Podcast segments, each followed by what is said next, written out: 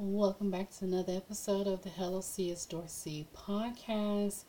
I'm so, so excited to be on the show today, again, by myself.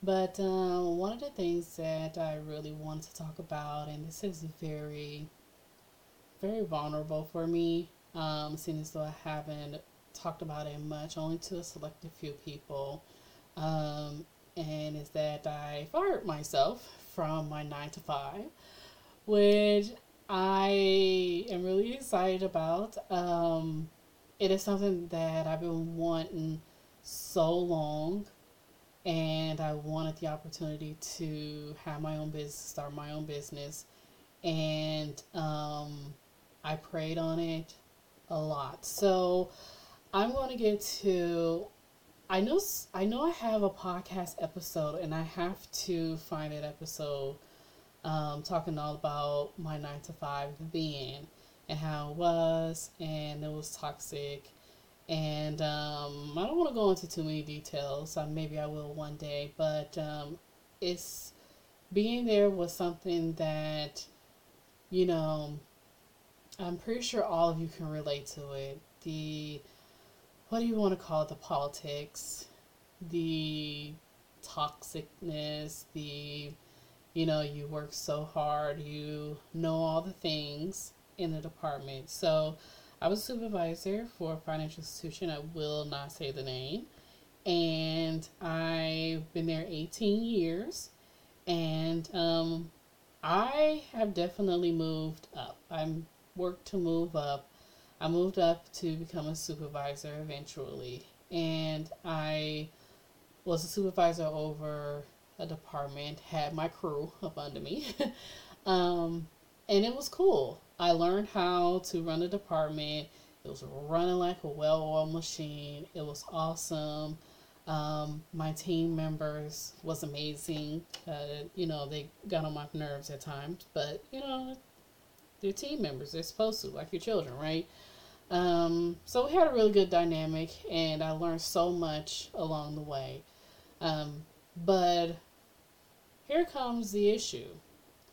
When you have so many different managers or leadership over you, and it keep rotating and keep rotating and keep rotating, and you have these different leaders that's over you, and they have their way that they want to do things, which is fine, okay?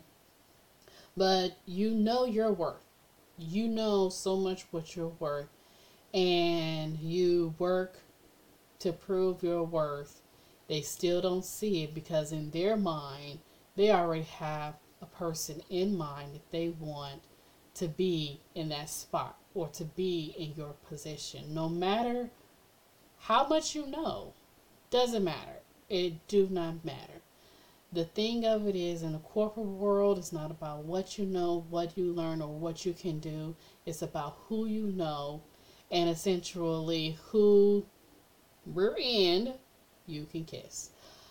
And I say that because we all know that it's true in the corporate world.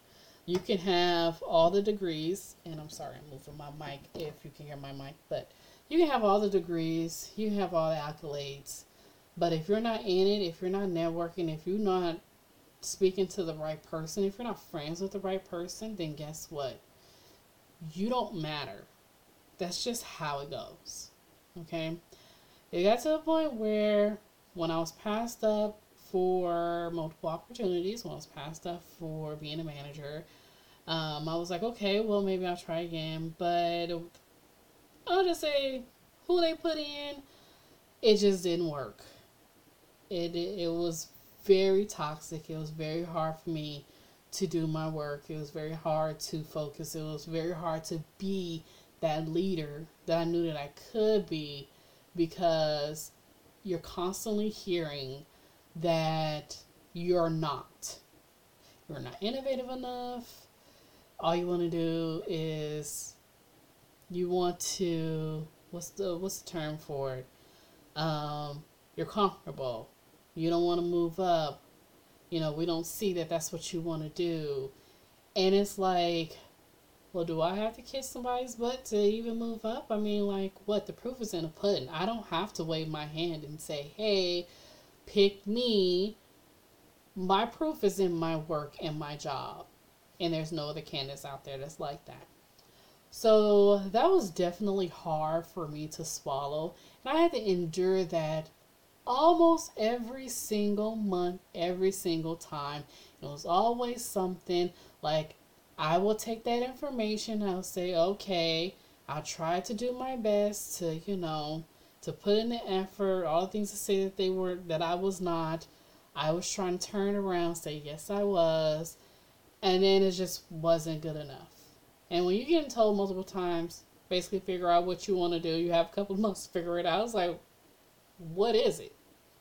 Why? So, got on my nerves. Um, and I just prayed. I just prayed. But let me rewind back to twenty twenty during the pandemic. During the pandemic, when I was at home, it was the perfect time for me. It was the perfect time to like really sit and say, okay, Candace, if you want to eventually have your own business, you need to start preparing for it. So that's what I did. I wrote down everything that essentially I need to clear up as far as like bills, um, what else I had, like we have car note, all that stuff. So I wrote down everything we had and I said, okay, we need to clear up all of these things. If not clear it up, get all these things, getting cert- certain bills down. And then when it's time for me to make that transition or that shift, it will be no problem. Like, I'll have the money in the bank. The bills will be low enough to where, so if I need to get a part-time job until my business gets started, I can do so. So I did. I worked hard. We worked, like, you know, really hard to get bills down, pay cars off, um, pay things down, get rid of the streaming service, uh, also save. And the thing of it is, you add up all your bills. Once you get certain bills down and certain bills you just can't get down, you add up all your bills and say, okay, how much money do I need a month to actually live off of and pay these bills until things start taking off. Now, now I know a lot of you probably listening and saying, well, Candace, um, shouldn't you have waited until your business took off, or shouldn't you have worked at another job before you left? The thing of it is, no. No. Why? Why? I saved enough money by the grace of God to be able to be off how many ever months. And I'm so grateful because my mom supported me one hundred percent on this. Also, taking into consideration I don't have any children, so that actually helped. Um, but yeah, I could have. I could have applied for another job, but I said I don't want to. I don't want to be under somebody. I don't want to make somebody else rich while I'm sitting here scraping up for food. I don't, I can't do it. I don't want to do it anymore. It's time for me to come into myself and make something for myself so that I can leave something for my kids one day. Um, or so I can have something for myself that I'm over. Make my own self rich. Okay, so I did that and I worked on that, and when it was time, I knew it. I knew it was time, and I'm going to tell you, that is the most scariest thing ever in your life. When you're scared about doing something like that, it is so scary. I had reservations. I've had anxiety. I've had it all. It was the most,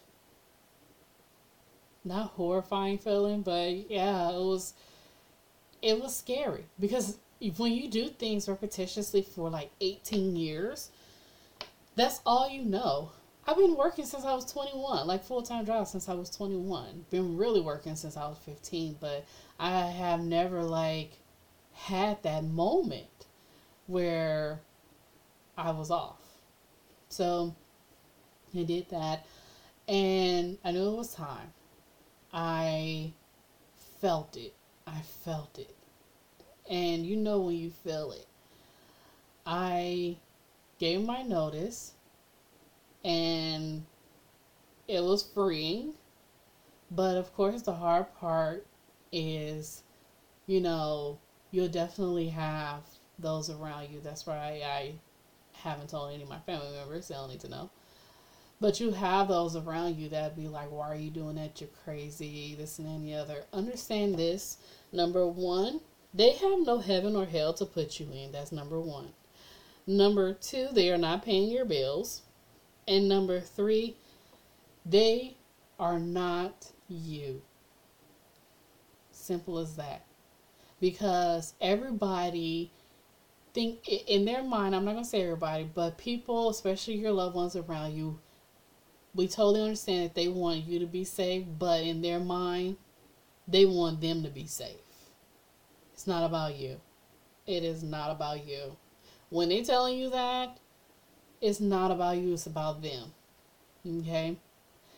My response is, I know you love me. I know, I totally, I, I get it one hundred percent, but if I don't do this, if I don't leave, I'm probably going to die eventually from a heart attack. I've heard horror stories of people dying on the job, having a heart attack, never to be recovered again from working. Like, who, like, seriously? Oh, my goodness, that's another story for another day. But, so, that's my decision, okay? That's how it came to this point. Okay, so if you are thinking in your mind or if you're contemplating about leaving your nine to five, start working on your plan. Start working on it. Okay, and here's the thing. We're living in a day and age where everybody or people out there are trying to work and do their own thing.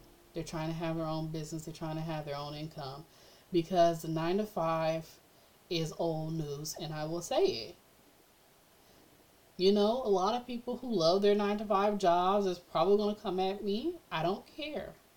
But having a nine to five is obsolete. It's old. It's old. It's time to change, and it is time to work for yourself. It's time for you to take action on your dream.